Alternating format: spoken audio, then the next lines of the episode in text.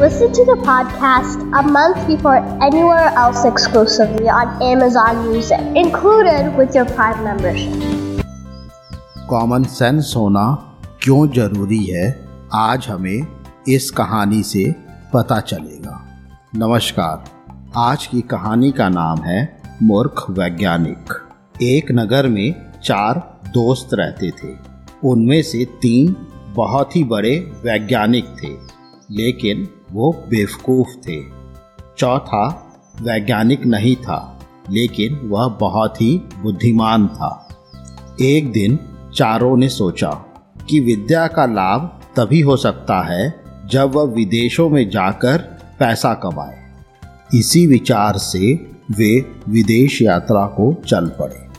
कुछ दूर जाकर उनमें से सबसे बड़े ने कहा, हम चारों विद्वानों में एक विद्या शून्य है। वह केवल बुद्धिमान है। पैसा कमाने के लिए विद्या बहुत ही आवश्यक है। विद्या के चमत्कार से ही हम लोगों को प्रभावित कर सकते हैं। अतः हम अपने धन का कोई भी भाग इस विद्याहीन को नहीं देंगे। वह चाहे तो घर वापस चला जाए। दूसरे मित्र ने इस बात का समर्थन किया, लेकिन तीसरे ने कहा यह बात उचित नहीं है। बचपन से ही हम एक दूसरे के सुख दुख के सहभागी रहे हैं। हम जो भी धन कमाएँगे, उसमें इसका हिस्सा भी रहेगा। अपने पढ़ाई की गणना छोटे दिल वालों का काम है। उदार चरित व्यक्तियों के लिए सारा संसार ही उनका परिवार है। हमें उदारता दिखलानी चाहिए। उसकी बात मानकर चारों आगे चल पड़े। थोड़ी ही दूर जाकर उन्हें जंगल में एक शेर का मृत शरीर मिला। उसके अंग प्रत्यंग बिखरे हुए थे।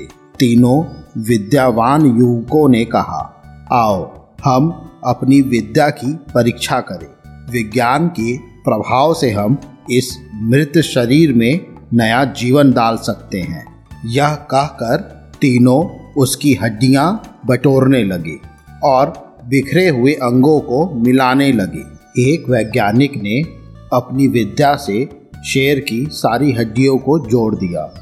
दूसरे ने अपनी विद्या से चर्म और मांस संयुक्त किया। तीसरे ने प्राणों के संचार की प्रक्रिया शुरू की।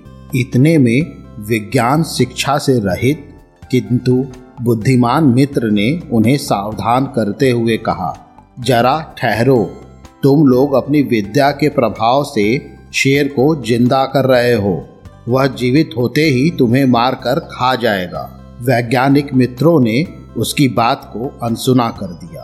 तब वह बुद्धिमान बोला, यदि तुम्हें अपनी विद्या का चमत्कार दिखलाना ही है तो दिखलाओ, लेकिन कुछ देर रुक जाओ। मैं पेड़ के ऊपर चढ़ जाऊँ। यह कहकर वह पेड़ के ऊपर चढ़ गया। इतने में तीनों वैज्ञानिकों ने शेर को ज़िंदा कर दिया और ज़िंदा होते ही शेर ने तीनों पर हमला कर दिया, तीनों को मार खाया। इस कहानी से हमें यह शिक्षा मिलती है कि विषय का ज्ञान होना ही पर्याप्त नहीं है।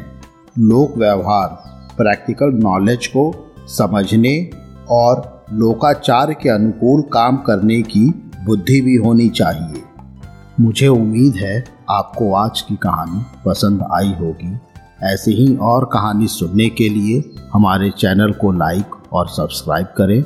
मिलते हैं एक और नई कहानी के साथ। तब तक के लिए नमस्कार।